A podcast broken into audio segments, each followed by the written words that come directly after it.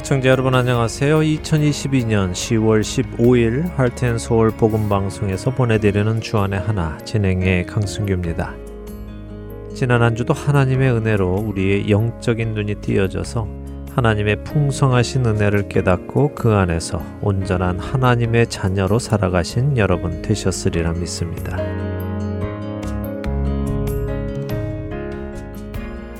안내 말씀드립니다. 텍사스 휴스턴에 있는 H 마트에 저희 할텐솔 복음 방송 CD가 배치되어 있었는데요. 최근 이 H 마트에서 모든 CD 거치대를 없앴다고 하네요. 그래서 더 이상 저희 할텐솔 복음 방송 CD를 H 마트에서 픽업하실 수 없게 되었습니다. 현재 봉사자님께서 인근에 있는 다른 장소에 CD를 놓을 만한 곳을 찾고 계십니다. 장소가 찾아지는 대로 다시 CD를 배치하고 여러분께 알려드리도록 하겠습니다. 혹시 휴스턴 지역에서 방송을 들으시는 분들 중 CD를 배치하기 좋은 장소 알고 계시는 분 계시면 연락 주시기를 바랍니다. 또한 마켓에서 CD를 픽업하지 못하시는 분들 전화 주시면 댁으로 CD를 보내드리도록 하겠습니다. 전화 주실 번호는 지역번호 602-866-8999입니다. 첫 찬양 함께 하신 후에 말씀 나누겠습니다.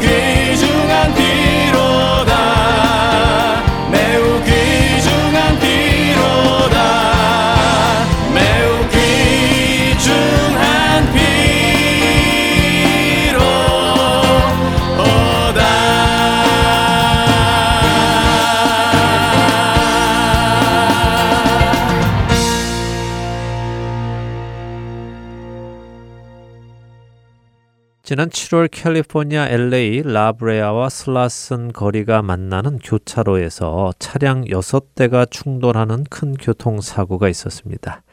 충돌한 6대 중 3대는 불에 타는 큰 사고였죠.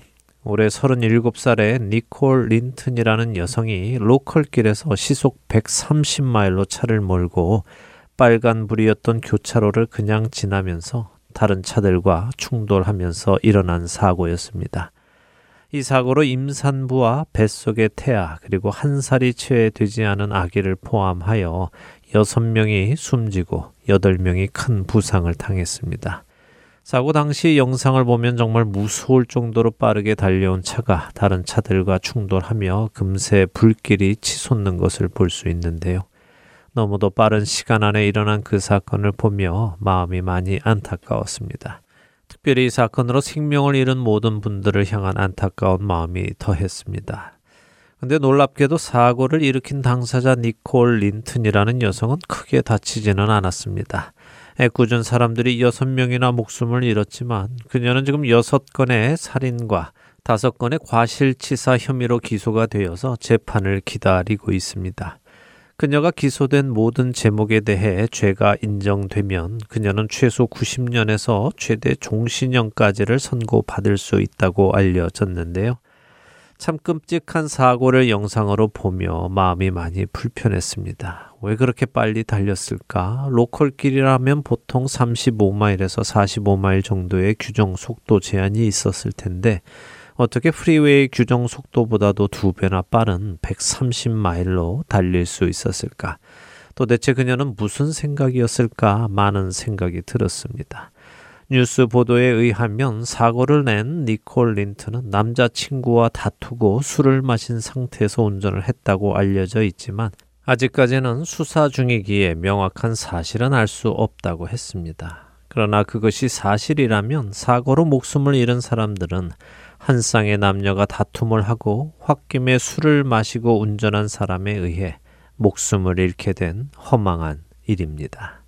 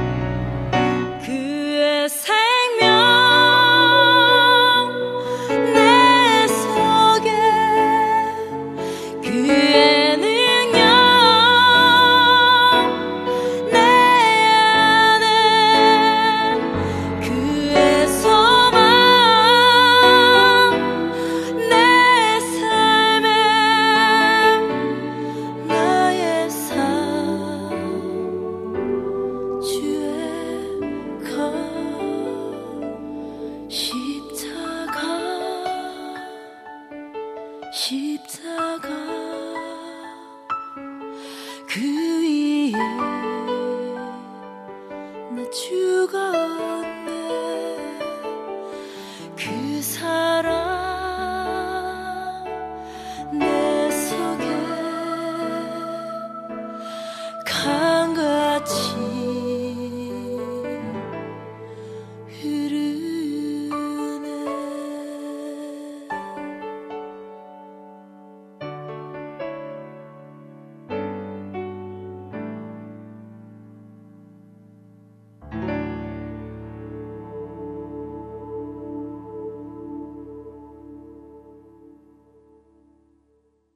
몇 개월 전에 있었던 이 끔찍한 교통사고 이야기를 여러분께 드리는 이유는 이 끔찍한 사건을 일으킨 니콜 린튼이라는 여성의 직업 때문입니다. 놀랍게도 그녀의 직업은 간호사였습니다. 참 아이러니하지요? 간호사라면 사람을 치료하고 사람을 살리는 일을 하는 사람인데 그런 그녀가 이렇게 여러 명의 목숨을 어이없게 앗아갔다니 말입니다. 근데 만일 어떤 사람이 그녀가 간호사로서 많은 사람들의 생명을 치유하고 살리는 일을 해왔으니 그녀의 이번 교통사고 건은 없는 것으로 해줍시다 라고 말을 한다면 여러분은 어떤 생각이 드시겠습니까? 그래, 뭐, 비록 그녀가 한 일은 나쁘지만, 그래도 그녀가 좋은 일도 많이 했으니, 그녀가 한 좋은 일들로 그녀의 이번 일은 덮어주어도 괜찮지 않을까 하는 생각이 드시겠습니까? 아니면 아무리 그녀가 그동안 좋은 일을 했다 하더라도 그것은 그것이고 이번에 여섯 명이나 죽고 여덟 명이 다쳤는데 이 문제는 전혀 다른 문제이니 이 사고에 대해서는 그녀가 따로 책임을 져야 한다라고 생각하시겠습니까? 만일 그녀가 그동안 많은 사람들의 생명을 치료하고 살리는 일을 했으니 이번 사고에 죄를 묻지 말자라고 한다면 그 일에 가장 반대할 사람은 누구일까요? 아마도 이 사고를 통해 목숨을 잃은 여섯 명의 유가족들과 부상을 당한 사람들과 그 가족들이 아니겠습니까? 유가족들은 니콜 린튼이 간호사이기에 사람을 치유하고 살리는 일을 한 것 때문에 이번 사고의 책임을 묻지 않는 것은 정의가 깨지는 것이라고 말할 것입니다. 그리고 그것은 사실입니다.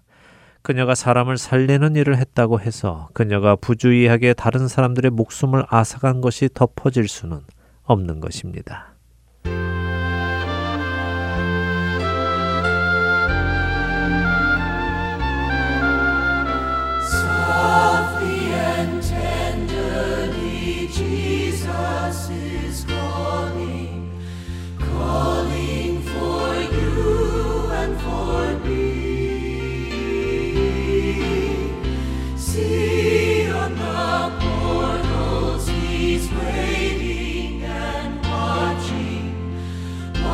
for you.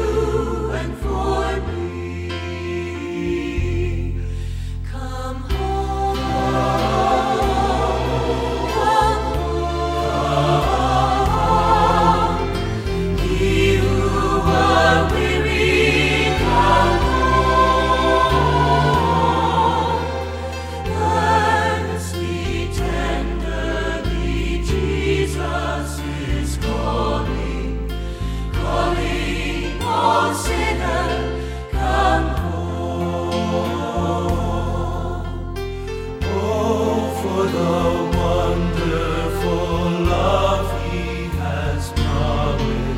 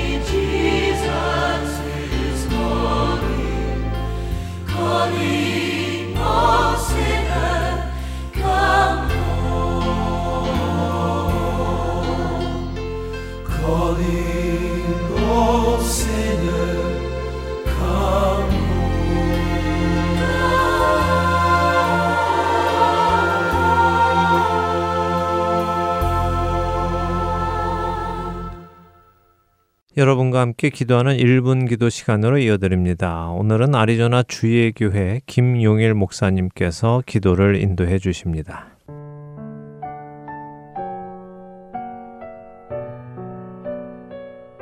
할텐서울 복음방송 1분 기도 시간입니다. 안녕하세요. 저는 애리조나 주의 교회 김영일 목사입니다. 오늘 우리가 함께 기도할 제목은 각 교회에서 드려지는 예배의 성경적 회복입니다. 적지 않은 그리스도인들이 예배 시간에 아멘 소리가 크면 할렐루야 소리가 크면 은혜로운 예배다라고 생각을 하는 것 같습니다. 아무 생각 없이 설교자의 말이 끝날 때마다 무조건 마침표를 찍듯이 아멘이라고 한다면 과연 그 예배가 하나님께서 기뻐하시는 예배일까요? 하나님이 아닌 사람들을 의식하고 특정한 누군가를 위해서 예배를 드린다면 하나님이 과연 그곳에 임재하실까요? 청취자분들이 섬기시는 교회 예배는 어떻습니까? 생명력이 넘치십니까? 그리고 성경적입니까? 저는 교회의 예배가 다시금 생명력이 있기를 바라며 그러기 위해서 우리는 예수님께서 말씀하신 성경적 예배로 돌아가야 한다라고 생각합니다. 예수님이 이렇게 말씀하셨어요. 요한복음 4장 23절에 아버지께 참되게 예배하는 자들은 영과 진리로 예배할 때가 오나니 곧 이때라. 아버지께서는 자기에게 이렇게 예배하는 자들을 찾으시느니라. 예수님은 예배의 장소나 형식이 아닌 예배 대상에 대해서 말씀하십니다. 하나님 아버지께 예배하는 거야. 그리고 성령으로 예배하고 진리의 말씀 대신 예수님으로 예배한다 라고 말씀합니다. 요한복음에서 진리는 말씀이고 말씀은 육신 대신 예수 그리스도를 일컫습니다. 결국 성경적인 예배라는 것은 성삼위일체 하나님께 집중되고 드려지는 예배입니다. 하나님 아버지께 예배를 드리고 성령님의 감동으로 예배를 드리고 예수 그리스도의 십자가의 복음으로 거듭난 영으로 우리가 예배를 드리는 것입니다. 몇 년 전에 은퇴하신 한 목사님께서 하신 간증을 제가 들었습니다. 그분께서 오래전에 북한을 방문하셨고 그곳에서 지하교회 성도님을 만났습니다. 본인이 목사인 것을 알자 북한 지하교회 성도들이 와서 좀 설교를 해달라고 요청을 했다라고 합니다. 그래서 함께 북한 지하교회를 방문했습니다. 10명 정도 모인 곳이었고 사방은 커튼으로 쳐져 있었고 모든 창문이 가려져 있는 곳이었습니다. 그리고 곧 예배가 시작되었습니다. 한 사람이 나오더니 아, 주 안에 있는 나에게 찬양하겠습니다. 라고 얘기를 했습니다. 그런데 찬양을 하는데요. 소리가 나지 않습니다. 그런데 입은 있는 대로 크게 벌리면서 소리는 들리지 않게 찬양을 하는 것이었습니다. 그리고 2절을 부르는데요. 울면서 찬양을 하는 것입니다. 그래서 제가 1절, 2절을 찾아봤습니다. 가사가 이렇습니다. 1절은요. 주 안에 있는 나에게 딴 근심 있으랴 십자가 밑으로 나아가 내 짐을 풀었네. 2절은 이렇습니다. 그 두려움이 변하여 내 기도 되었고 전날의 한숨 변하여 내 노래 되었네. 주님을 찬송하면서 할렐루야 할렐루야 내 앞길 멀고 험해도 나 주님만 따라가리. 이 가사가 그분들에게는 성삼위일체 하나님을 향한 진실한 고백이 예배였습니다. 성령님이 충만한 예배였고 십자가 보혈을 의지하면서 하나님께 드리는 그런 예배였습니다. 그래서 이 시간 기도할 때 하나님 우리의 예배가 비본질적인 것을 붙잡지 않게 도와주시고 본질적인 것에 집중하는 예배가 되게 하여 주시옵소서.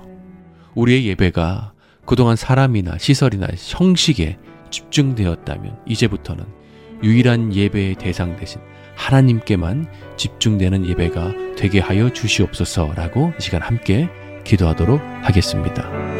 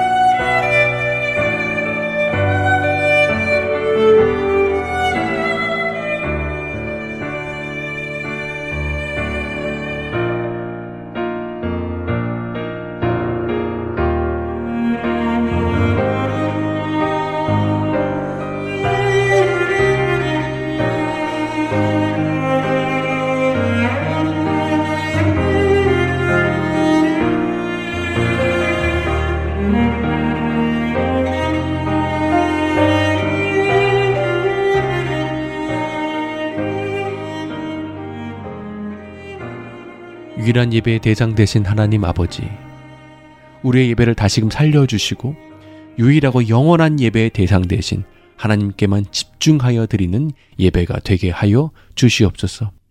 각 교회 예배를 살려주시고 모든 성도들이 전심으로 하나님을 향하게 하여 주시옵고 예배 가운데 하나님의 풍성한 은혜를 경험하는 교회들이 되게 하여 주시옵소서. 감사하며 예수님의 이름으로 기도드립니다. 아멘.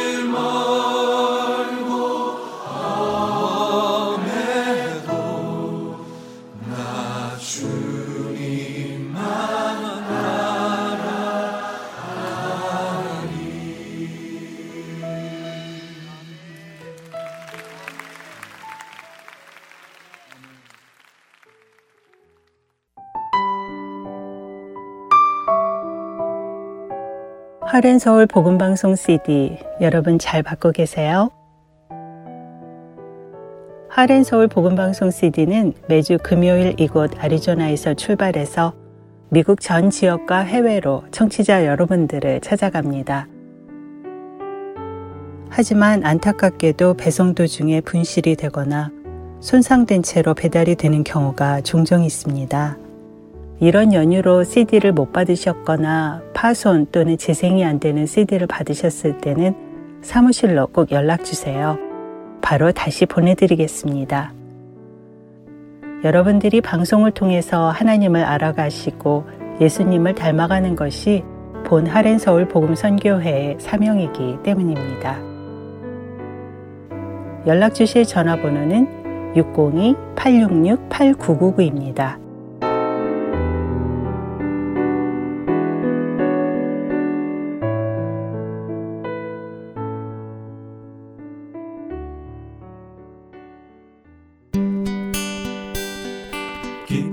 소식 사랑으로 땅끝까지 전하는 아랜소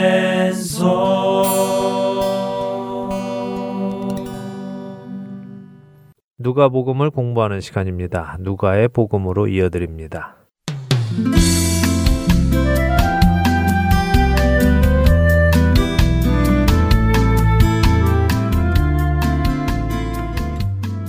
청자 여러분 안녕하세요. 누가복음을 공부하는 시간입니다. 누가복음 진행의 함혜진입니다. 네, 여러분 안녕하세요. 강승규입니다. 지난 시간 누가복음 19장을 통해 드디어 십자가를 지시기 위해 예루살렘에 들어가신 예수님을 보았습니다. 네. 예수님은 십자가를 지시기 위해 하나님의 어린 양으로 예루살렘에 오시는데 백성들은 왕으로 오시는 메시아를 기대하며 예수님을 환영했어요. 네. 그럼 그들을 지나시며 예수님은 예루살렘에 가까이 오셔서는 우셨습니다. 마음이 참 무거웠어요. 네, 자신들 가까이에까지 오신 구세주를 그들은 몰라보았고요. 자신들이 원하는 대로 하지 않으시는 예수님을 그들은 거부할 것임을 아셨기에 예수님은 눈물을 흘리셨지요. 그리고는 성전에 오셔서 성전에서 장사하는 자들을 내쫓으시며 당시의 주도권을 가지고 있는 대제사장들과 서기관들 그리고 백성의 지도자들과 대립하게 되십니다. 백성의 지도자들이 예수님을 죽이려고 머리를 맞대어 궁리했지만 아직까지는 백성들이 예수님을 향한 기대치가 높기 때문에 어찌할 방도를 찾지 못했다는 것까지 보았습니다. 네, 이제 오늘부터는 누가복음 20장을 보면서요. 이제 십자가를 지시기까지 남은 며칠간 어떤 일이 예루살렘 안에서 일어나는지를 살펴보겠습니다. 네. 누가복음 20장 1절에서 8절 읽고 이야기 나누죠. 네, 누가복음 20장으로 갑니다. 1절부터 읽습니다. 하루는 예수께서 성전에서 백성을 가르치시며 복음을 전하실세 대제사장들과 서기관들이 장로들과 함께 가까이 와서 말하여 이르되 당신이 무슨 권위로 이런 일을 하는지 이 권위를 주니가 누구인지 우리에게 말하라. 대답하여 이르시되 나도 한 말을 너희에게 물으리니 내게 말하라. 요한의 세례가 하늘로부터냐 사람으로부터냐. 그들이 서로 의논하여 이르되 만일 하늘로부터라 하면 어찌하여 그를 믿지 아니하였느냐 할 것이요 만일 사람으로부터라 하면 백성이 요한을 선지자로 인정하니 그들이 다 우리를 돌로 칠 것이라 하고 대답하되 어디로부터인지 알지 못하노라 하니 예수께서 이르시되 나도 무슨 권위로 이런 일을 하는지 너희에게 이르지 아니하리라 하시니라. 자, 예루살렘 성전의 장사꾼들을 몰아내신 예수님께서 이제 그 성전에서 하나님의 말씀을 가르치십니다. 여기 누가는 특별히 예수님께서 백성을 가르치시며 복음을 전하고 계셨음을 기록하지요. 우리는 복음이다 이러면 흔히 예수님께서 십자가에서 죽으시고 부활하신 것만을 복음이라고 생각합니다. 네. 물론 그것이 우리가 알고 있는 복음의 핵심입니다만 복음서의 시작에서 이미 예수님은 천국 복음을 전파하시며 사역을 시작하신 것을 볼 수 있죠. 그리고 그 복음은 하나님의 나라가 가까이 왔다는 것입니다. 하나님의 나라가 가까이 왔다는 것은 구원받을 자들의 구원이 가까이 왔고 심판받을 자들의 심판이 가까이 왔다는 이야기죠. 마가복음 1장 14절과 15절을 한번 읽어 주세요. 마가복음요. 네. 네. 알겠습니다. 마가복음 1장 14절과 15절입니다. 요한이 잡힌 후 예수께서 갈릴리에 오셔서 하나님의 복음을 전파하여 이르시되 때가 찼고 하나님의 나라가 가까이 왔으니 회개하고 복음을 믿으라 하시더라. 네. 그렇네요. 사역 시작에 이미 예수님은 하나님의 나라가 가까이 왔다는 복음을 전파하고 계셨네요. 그렇습니다. 죄인인 인간은요, 하나님께 갈 수 없습니다. 가까이 갔다가는 모두 죽지요. 음. 하나님의 얼굴을 보면 죽는다고 하나님은 모세에게 말씀하셨습니다. 또 하나님의 임재가 있었던 언약궤를 만지기만 해도 사람이 죽었죠. 그러니 하나님의 나라는 멀리 있고 하나님은 멀리 계셔서 감히 가까이 갈 수 없는 분이셨습니다. 그런데 그 하나님이 우리에게 오십니다. 우리에게 가까이 오시죠. 우리가 그분의 얼굴을 볼 수 있도록 그분이 직접 인간의 모습을 하고 오셨습니다. 이것이 복음입니다. 갈 수 없이 멀리 계신 그분, 죄인이 가까이 할 수 없는 그분이 우리에게 오신 것, 그것 자체가 이미 기쁜 소식, 복음인 것입니다. 그래서 방금 읽은 마가복음 1장 15절은 하나님의 나라가 가까이 왔으니 회개하고 복음을 믿으라고 하시죠. 지금 누가복음 20장에서 예수님께서 백성들에게 가르치시는 복음 역시 하나님의 나라가 가까이 왔다는 말씀과 그렇기에 그 하나님의 나라가 가까이 와도 죽지 않도록 회개하고 믿음을 가지라 하는 가르침을 가르치고 계시는 것입니다. 자, 이렇게 예수님께서 백성들에게 가르치고 계실 때 무슨 일이 일어났습니까? 대제사장들과 서기관들과 장로들이 함께 가까이 와서 질문을 하네요. 네. 결국 이스라엘 백성들의 지도자들이 몰려온 것이네요. 네, 이들은 우리가 이미 살펴본 대로 예수님을 거부하고 예수님을 죽이려는 사람들입니다. 이들이 공공장소, 곧 백성들이 많이 있는 이곳에 나타나서는 공개적으로 예수님께 묻습니다. 예수, 당신 무슨 권위로 이런 일을 하느냐? 당신에게 이런 일을 하도록 권위를 준 자가 누구냐? 말해봐라. 이거죠. 네. 자, 이게 무슨 뜻인가 하면요. 유대 문화 속에서 말씀을 가르치는 사람은요. 자신의 선생이 누구인지를 알려야 했습니다. 그래서 자신의 정통성을 증명해야 했지요. 어느 날 어디서 뜬금없이 근거도 없고 또 족보도 없는 사람이 나타나서 하나님의 말씀을 전하면 그 사람은 인정받지 못했습니다. 자, 지금 이 백성들의 지도자는 백성들이 모여 있는 이 공공장소에서 더군다나 예수님께 가르침을 받고 있는 그 자들 앞에서 예수님께 당신은 누구에게 권세를 받아서 이 일을 하느냐 하고 물으므로 예수님이 자신들처럼 율법을 공부한 적이 없는 사람이고 어떤 권위 있는 선생의 제자가 아니라는 것을 드러내서는 백성들이 자연스럽게 아, 이 예수는 근본이 없는 사람이구나. 권위를 받은 적이 없구나 하고 깨닫게 해서 백성들이 스스로 예수님을 떠나게 하기 위해서 나름 머리를 써서 이렇게 예수님께 도전을 한 것입니다. 아, 예수님이 가르치시는 말씀의 권위에 뒷배경이 없음을 알려서 예수님의 권위를 떨어뜨리려 하는 나쁜 시도군요. 네. 정말 나쁜 일에는 머리가 참 잘 돌아가요. 예, 참, 뭐 자신들 간에는 아주 좋은 생각이라고 하면서 나왔을 것입니다. 네. 백성들 앞에서 망신 한번 주자 이런 생각이었겠지요.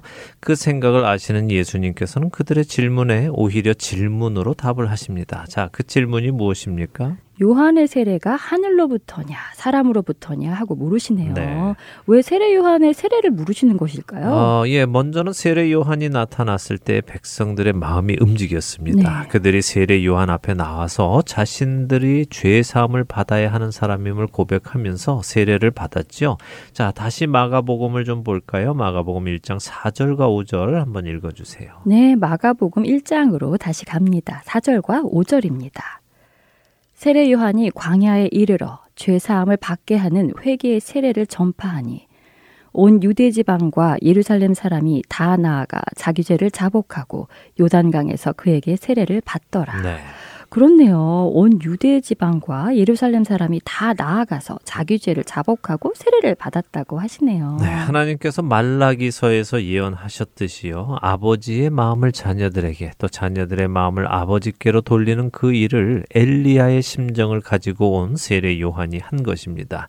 자, 이 사건은요. 일반적으로 사람의 힘으로 일어날 수 있는 일이 아닙니다. 어떻게 사람이 다른 사람들이 하나님 앞에 나와서 죄인임을 고백할 수 있게 할 수 있겠습니까? 네. 사람으로는 할 수 있는 일이 아니죠. 이것은 하나님이 하신 일입니다.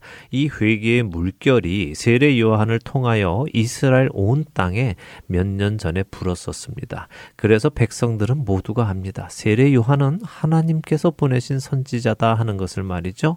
자, 바로 그 세례 요한의 세례가 하나님께로 온 것이냐 아니면 사람에게로 온 것이냐 하고 예수님은 유대의 지도자들에게 물으십니다.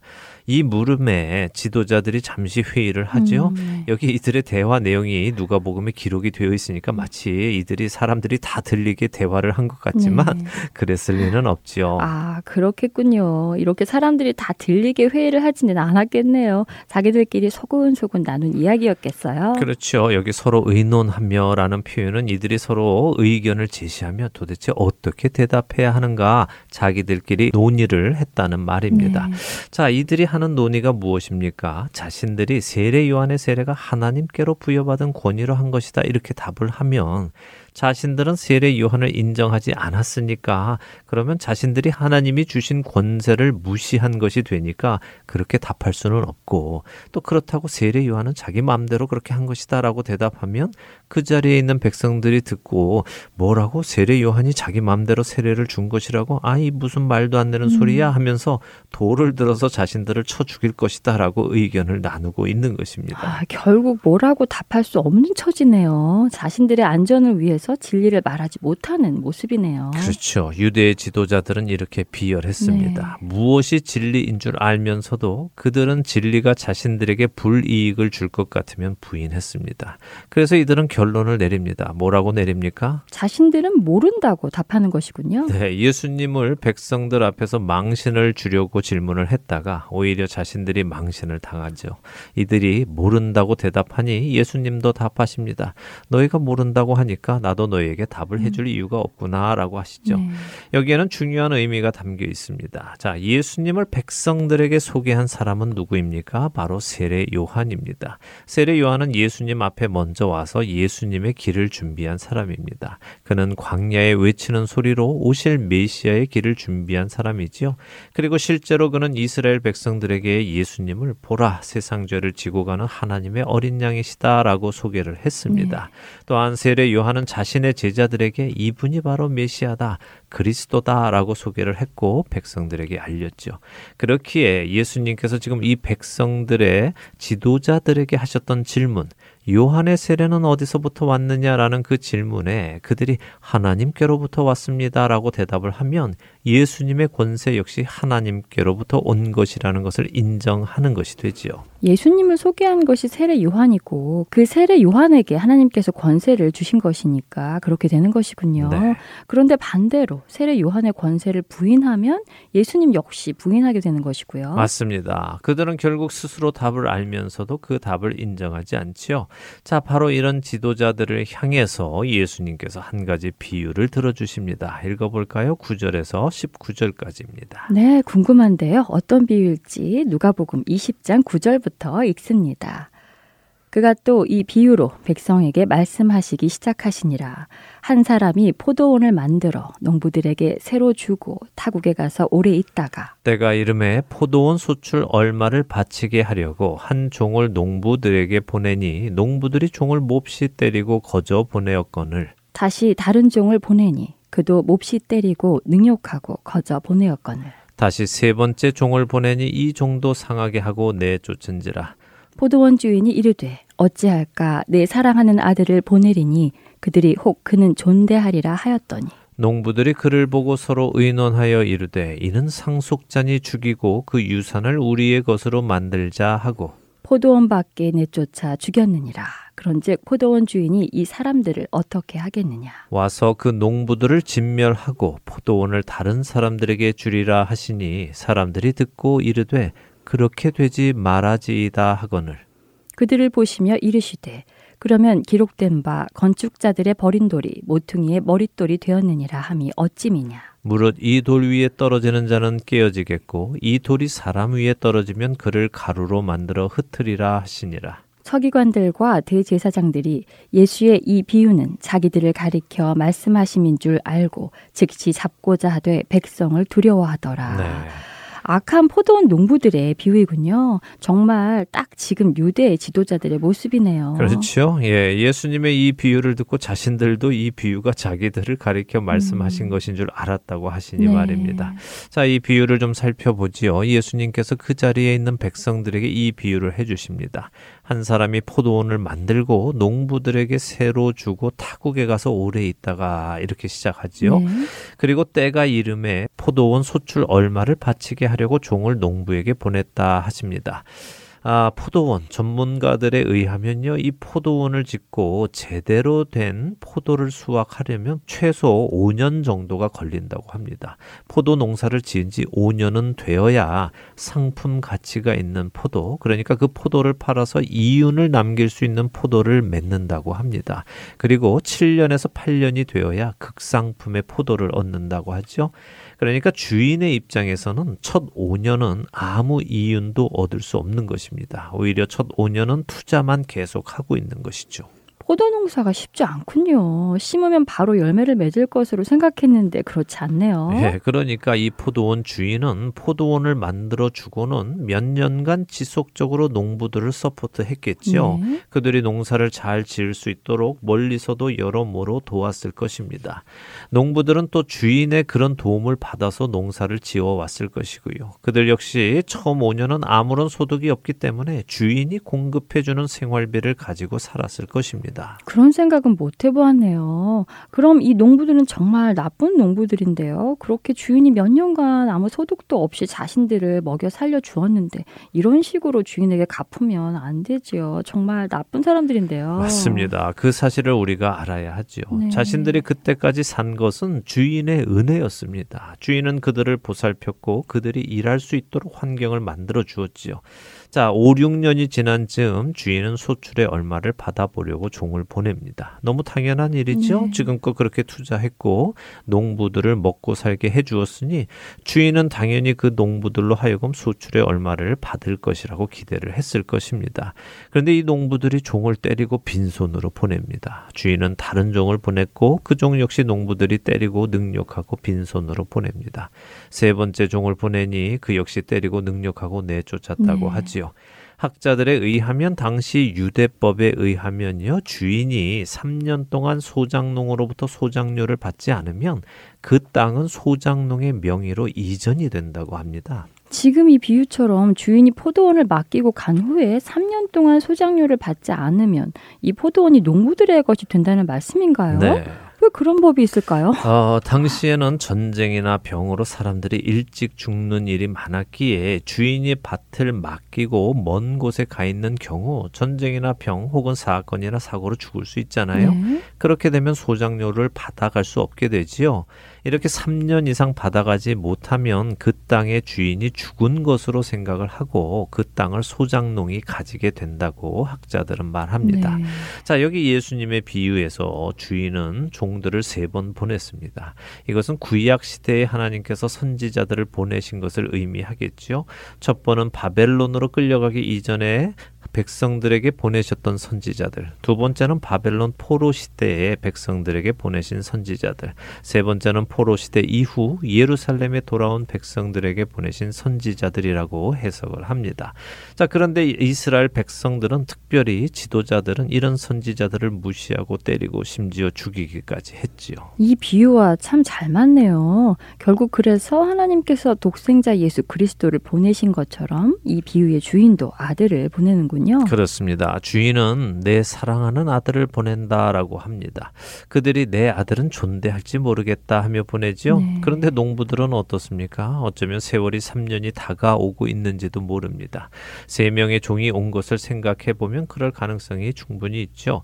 자, 그렇다면 이 농부들은 이제 이 포도원이 자신들의 것이 될 가능성이 높아졌습니다. 포도원 주인의 입장에서는 3년이 되기 전에 반드시 소장료를 받아야 그 포도원의 소유권을 잃지 않는 것이고 농부들의 입장에서는 3년만 넘기면 포도원이 자신들의 음. 것이 됩니다. 네. 그러니 정말 긴박한 상황이겠죠. 그래서 주인은 아들을 보냅니다만 농부들은 그 아들을 죽이면 이 밭이 자신들의 것이 확실히 될 것이라고 믿었습니다. 그리고 그 일을 실행에 옮기지요.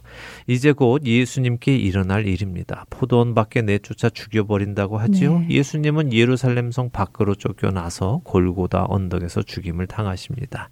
자, 이런 나쁜 농부들, 지금껏 자신들에게 일감을 주고 그들이 먹고 살 수 있도록 도운 그 주인에게 그들은 감사하지도 않았고 자신들이 마땅히 드려야 할 소장료도 주지 않으려 했으며 오히려 주인의 땅을 자신들의 땅으로 만들기 위해 주인의 종들을 죽이고 심지어 그 아들까지 죽입니다. 아, 정말 은혜도 모르는 나쁜 사람들이네요. 네, 그래서 예수님이 물으시죠. 이렇게 은혜를 악으로 갚는 이 농부들에게 주인이 어떻게 하겠느냐 하고 물으시죠. 당연히 직접 주인이 와서 그 농부들을 진멸하고 포도원은 믿을 수 있는 다른 사람에게 주지 않겠느냐 하고 물으십니다. 너무 당연한 결과인 것이죠. 은혜를 모르는 사람들에게는 당연한 결과 같아요. 주인이 너무하다는 생각은 안 듭니다. 맞습니다. 너무 당연한 일입니다. 네. 이 비유를 듣고 사람들이 말합니다. 어, 그렇게 되지 말아지이다. 이 표현이 조금 음. 부자연스럽죠? 네. 예, 자연스럽게 번역하자면 절대 그런 일이 일어나서는 안 됩니다. 하나님께서 그런 일이 일어나지 않도록 막아주시기를 바랍니다. 하는 말입니다. 자, 이 말의 의미는 주인이 그렇게 심판하지 않기를 바랍니다. 라는 것이 아니라 농부들이 그렇게 은혜를 모르고 주인에게 악으로 갚는 일이 없기를 바랍니다. 하는 의미입니다. 자신들의 생각에도 너무한 일이니까 그렇군요. 그리고 혹시 자신들이 바로 이 농부들 중 하나가 될까봐 두려운 일이고요. 그렇습니다. 그래서 백성들이 그렇게 간구하는 것입니다. 그렇게 되지 않게 해주세요라고요. 그런 그들에게 예수님께서는 시편 118편 22절의 말씀을 인용하십니다. 건축자들의 버린 돌이 모퉁이의 머릿돌이 되었느니라라는 이 말씀이 왜 기록되었겠느냐 하시는 거죠. 지금 백성들이 그럴 일이 없기를 바랍니다라고 말하지만 그럴 일이 일어날 것이기에 이미 성경은 그 일을 예언해 놓으셨다는 말씀입니다. 네. 건축자들의 버린 돌, 결국 하나님의 아들이 약속된 메시아가 거부당하고 죽임 당할 것이다.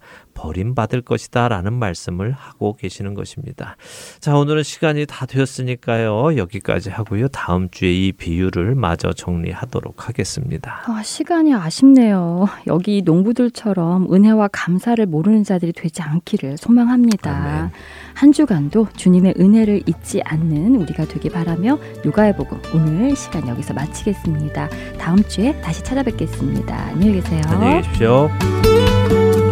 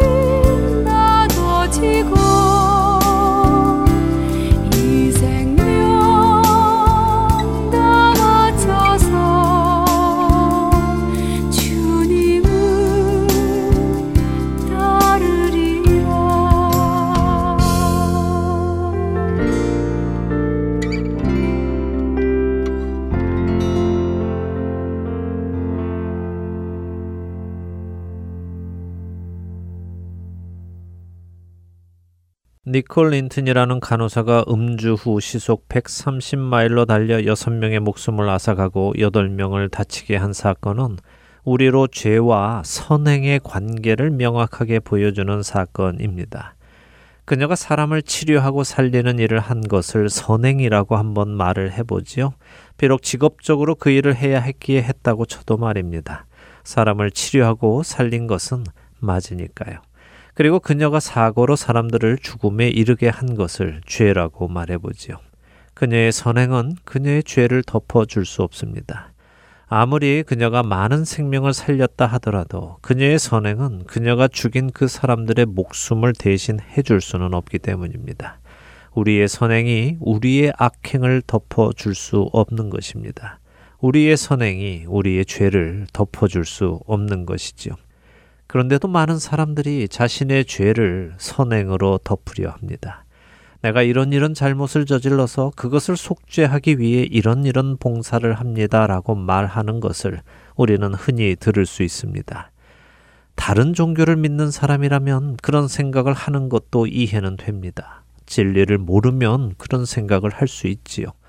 그러나 우리가 니콜 린튼의 경우에서 보듯이 선행으로 악행을 덮는 것은 말이 되지 않는 것입니다. 만일 선행이 악행을 덮을 수 있다면 하나님은 독생자 예수 그리스도를 이 땅에 보내실 리가 없습니다. 모든 사람은 자신의 선행으로 자신의 죄를 덮으면 되기 때문이지요. 하나님께서는 모든 사람이 구원을 받으며 진리를 아는 데에 이르기를 원하시는 분이라고 디모데전서 2장 4절은 말씀하십니다. 모든 사람이 구원을 받는 것과 진리를 아는 데에 이르기를 원하시는 하나님이시라면 그리고 자신의 선행이 자신의 죄를 덮을 수 있는 것이 사실이라면 하나님께서는 성경에 그렇게 기록하셨을 것입니다. 너희의 선행으로 너희의 죄를 덮으라. 그리고 너희의 모든 죄가 덮어져서 너희가 구원에 이를 수 있을 때까지 나는 너희가 죽지 않고 살도록 해주겠다라고 하셨을 것입니다. 그러나 하나님은 그렇게 하지 않으셨습니다. 하나님께서 그 아들 예수 그리스도를 이 땅에 보내셔서 채찍에 맞고 조롱을 당하고 십자가에서 손과 발에 못이 박혀 죽게 하신 이유는 우리의 죄를 덮을 수 있는 것은 그 방법밖에 없었기 때문입니다. 우리 죄의 문제는 다른 어떤 것으로도 덮어질 수 없고 깨끗게 될 수도 없습니다. 오직 예수 그리스도께서 십자가 위에서 흘리신 그 피로만 깨끗게 될 수 있습니다. 혹시 죄로 인해 고민하고 계십니까? 그 죄책감을 어떤 선한 일을 함으로 벗어버리려고 하고 계십니까? 내가 이렇게 좋은 일들을 하면 나의 나쁜 일들이 덮어지겠지라고 착각하지 마시기 바랍니다. 그것은 진리를 모르는 사람들이 하는 방법입니다. 그것은 단지 심리적인 방법일 뿐이지 여러분의 죄 문제가 근본적으로 해결되는 것은 아닙니다. 만일 여러분이 죄 문제로 고민하고 계시다면, 죄책감으로 인해 힘들어하고 계시다면, 여러분을 위해 생명을 내어주신 예수 그리스도께로 나가시기 바랍니다. 오직 그분만이 우리의 죄 문제를 해결하시고 덮으시고 깨끗게 하실 수 있습니다. 다른 방법을 찾지 마시기 바랍니다. 예수님께로 나아가시기 바랍니다. 그가 빛 가운데 계신 것 같이 우리도 빛 가운데 행하면 우리가 서로 사귐이 있고 그 아들 예수의 피가 우리를 모든 죄에서 깨끗하게 하실 것이요. 만일 우리가 죄가 없다고 말하면 스스로 속이고 또 진리가 우리 속에 있지 아니할 것이요. 만일 우리가 우리 죄를 자백하면 그는 미쁘시고 의로우사 우리 죄를 사하시며 우리를 모든 불의에서 깨끗하게 하실 것이요. 요한일서 1장 7절에서 9절의 말씀입니다. 한 주간도 나의 죄의 문제를 해결하시기 위해 이 땅에 육신을 입고 오신 예수 그리스도의 십자가 앞으로 나아가 나의 죄를 고백하고 그 문제를 해결받아 죄에서 자유하는 은혜가 저와 애청자 여러분께 있기를 소원하며 오늘 주안의 하나 여기에서 마치도록 하겠습니다. 함께 해주신 여러분들께 감사드리고요. 저는 다음 주 이 시간 다시 찾아뵙겠습니다. 지금까지 구성과 진행의 강순기였습니다. 애청자 여러분 안녕히 계십시오. 인내하신 구세주여 내말 들으사